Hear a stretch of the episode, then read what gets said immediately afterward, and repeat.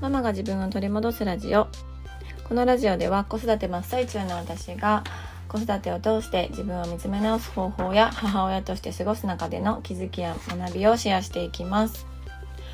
現在ママの自己分析サービスを実施中です。最新のお知らせは LINE 公式アカウントより配信しておりますのでぜひぜひご登録をよろしくお願いいたします。こんにちは杉部です。4連休が始まりましたね。えー、我が家は夏休みに入っているので、まあ、4連休といってもそこまで変わりはないんですが、まあ、旦那さんがお休みになったっていう感じですかね。でこのラジオをね聞いてくださっている方々はあのご存知かと思うんですが旦那さんはバス釣りにはまっているのであの連休初日からね4時に起きてあのバス釣りに出かけておりますで釣れないんですけどあの昨日も今日もね行ってましたで連休前日の夜に私が一人でねあの湯船に浸かってちょっとリラックスタイムを過ごしてたんです。そしたらお風呂のドアをね旦那さんが開けてきて何かと思ったらね釣り竿と釣り糸を私の入っている浴槽の中に垂らしてきたんですよ。でもなんなんと思って なんでと思って思ってたらあの新しくねその餌になりうるあのゴムでできた小魚に見立てたあのなんて言うんですかね。なんて言うんだろう。名前あると思うんですけど私ちょっとわからないんですけど。そのねアイテムが水中でどういう動きをするのかちょっと確認したいって言って私が入ってるのにもかかわらずそこに釣り糸を垂らしてきたんですよ。もうなんなんてなって。そうでもねめちゃくちゃ小魚泳いでて偽物なんですけどそうえこれすごいなみたいな。そう。って言ったら調子に乗って「あじゃあちょっとこれも見て」みたいな感じで。すごい何種類もねあの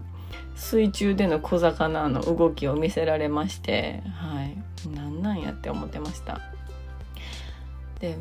誰かがねお風呂に入っているのにそこに釣り糸を垂らす人ってほんまに世界中でパパしかおらんと思うでって言ってたのであのもしそんな方があのいらっしゃったらねもう強制的に私にちょっとメッセージをいただきたいです。本当に。もう本当にいないと思ってるので。そう。もうね。今日も言ってましたけどね。釣れてませんでしたやっぱり。まあそんなちょっとあのおかしな話から一点今日のテーマはめちゃくちゃ真面目なテーマです。今日のテーマは非認知能力についてです。そうめっちゃ漢字ですごい真面目っぽいテーマなんですがあの、なんでこれをテーマにしようと思ったかっていうと、我が家ではね、夏休みに入ってから、とにかく YouTube とゲームの時間を少しでも減らしたいために、まあ、こちらから何か、その学校の宿題以外に、まあ、遊びでも何でもね、こちらから何かこう提案したり提供したりしないといけないなっていう、こうプレッシャーに駆られてたんですね。そう。で、そんな中で、あの、自主学習ノート、家庭学習ノートっていうものの存在が気になっていたので、まあ、ちょっとそれをね、取り入れようと思いました。うん、で、まあ、ちょっとその家庭学習ノートっていう存在を知っていくと、あの、この非認知能力っていうものにつながるなって思ったので、このテーマでね、お話ししようかなと思ってます。でこの家庭学習ノート自学ノートっていう存在は、まあ、私自身も多分小学校とか中学校の頃にやっていた記憶もなくもないんですが、まあ、あんまり覚えていなくって。で改めてねその存在を知ったのがお友達のじゅんじゅんっていう方に教えてもらったからなんですね。うん、でじゅんじゅんは小学校の先生を、まあ、現役でされていて本当に知識も豊富なねあのベテランの先生なので、うん、私は全然こう教育ママみたいな感じではなくって勉強しなさいっていうタイプじゃ全然ないんですけど、まあ、でもじゅんじゅんの言うことならあのちょっとあのおすすめのね本この自学ノートの本も教えてもらったので、まあ、ちょっと取り入れてみたいなって思いまして、まあ、そこから自学ノートっていうものをこうどんどん知っていくことになったんですね。であのー今回紹介する本は、じゅんじゅんからあの教えてもらった書籍ではないんですが、まあ、そこから派生してたどり着いたのが、秋田県式家庭学習ノートっていう書籍です。で、それを読んで、まあ、どういうふうに、あの、家庭学習ノート、自学ノートを作っていけばいいのかとか、そのノートと、その保護者、私ですよね。うん、との関わりはどうすればいいのかみたいなものを、まあ、ちょっとあの知っておいた方がいいかなと思って、まあ、読んでみているんです。そうしたらねあのものすごく軽い気持ちで始めようと思ったこの家庭学習ノートにはあのものすごくたくさんのメリットがあの潜んでいたっていうことが分かったんです。そうでそれがまさにこの非認知能力が育まれるっていうことなんですよね。うん、でこの非認知能力は何かっていうと、まあよくね、あの、聞いたことがあるんじゃないかなとは思うんですが、この数字では測定できないような個人の力、個人の能力っていうのを非認知能力っていうふうに言われています。まあ、例えば意欲とか、忍耐性とかコミュニケーション能力とか創造性とかそういうね、数字では測れないものですよね。で私はこの非認知能力っていう、あの言葉の存在を知る前から、結構その我が子たちにはね勉強成績学歴とかっていうよりはとにかくこう自発的に学びたいとか自発的に何かしたいみたいな気持ちを育んでほしいなっていうのはすごく思ってたんです。うん、でそうやって思っている中であの長女と長男が行っていた幼稚園に出会いまして、で、その幼稚園もね、ちょっとこう、モンテッソーリ系の幼稚園だったので、まあ、モンテッソーリ系っていうのは、こう、非認知能力を、こう、重要視している、うん、教育方針みたいなんですけど、まあ、ちょっとそれ系の幼稚園だったこともあってより私は、まあ、どちらかというとモンテッソーリ系の考えなのかなっていうふうに思ってます。うん、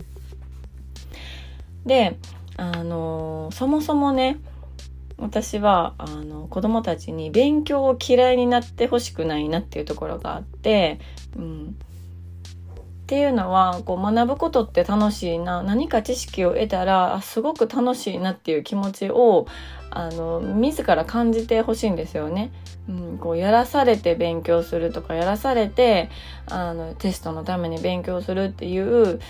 力も必要なのかもしれないけれども私はどちらかというとその自分から知りたいことがあるからそれを追求するとかっていう能力を高めてほしいなって思ってます。で、それはね、私がその英語が好きとか海外が好きっていう思いのその気持ちだけで結構英語の勉強を継続できたっていう経験があるので、まあ、それもあってね、子供たちにはそんな風に思ってるんですよね。うん、で、そうした時に、あのこの家庭学習ノートっていうあの存在を知ってその知識をね増やしていくとまさにそことつながるなっていうことが分かったんですよ。うんでこのノート作りをすることによって何が育まれるかっていうともう本当にたくさんのメリットがあってそれこそ非認知能力なんですけど表現力とか想像力とかプレゼンテーション能力とか時間管理能力とか、まあ、継続力とかうん、そういう本当にこう数値では測れない力っていうのがあのつくよっていうふうに言われてるんですよね。うん、で、まあ、その子にその子それぞれのね力とかこう才能とかっていうのが必ずあると思うんですがそれがどうやったら発揮されるかっていうとやっぱり本人の意欲と本人の自信っていうのがないとそもそもの力が発揮されないと思うので、うん、でこの自信っていうのはやっぱり毎日の積み重ねとかそういうのでね継続できていること、でできるのかなと思っているのでこうやってね家庭学習ノート、うん、ノートを家で毎日1ページずつでもいいから続けていくっていうことはすごく大きなこう自信につながるのかなっていうのを感じてます。で、本当はね、多分この家庭学習ノートっていうのは、あの、学校で習ったことの復習とか予習とかっていうのを家でして、で、それをまあ親が見て、丸つけたりとかするのかなと思うんですけどただ夏休みの時にねこの算数して国語してとかって言うと絶対嫌がるだろうなと思ったのでしかもねそれを私に言われるとすごい嫌がるだろうなと思ったので、まあ、テーマは何でもいいよで好きなことをノートにこうまとめたりとか、うん、ママに分かるように書いてって言って言うとすごくね楽しそうにしています。で、まずは、まあ、お気に入りのね、ノートを一緒に買いに行って、一人一冊まず買ってきて、うん、で、付箋とかね、なんか、シャーペンとか、いつも学校では鉛筆なので、家ではシャーペン使ってもいいよとか言って、シャーペン買ったりとかして、まあ、アイテムを揃えました。で、テーマ何にするって言った時に、まあ、長男はゲームが好きなので、じゃあマイクラについて書くって言って、マインクラフトっていう、まあ、スイッチのソフトなんですけど、それについて書くみたいです。で長女は今ね、なんかメイクが好きらしくてメイクのことについて調べて書くっていう風に言ってました。うん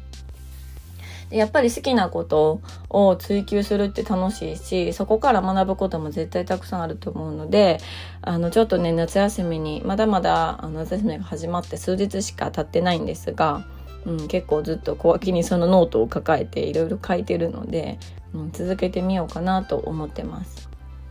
どうなるかねわからないですけれども、まあ、とにかくか、まあ、継続するっていうことを目的としてできればなっていうふうに思ってます。ね、皆さんはあのご自身がね大切にしている子供たちにこうなってほしいなとかこういうふうなことをこう大事にしてほしいなっていうことってありますか？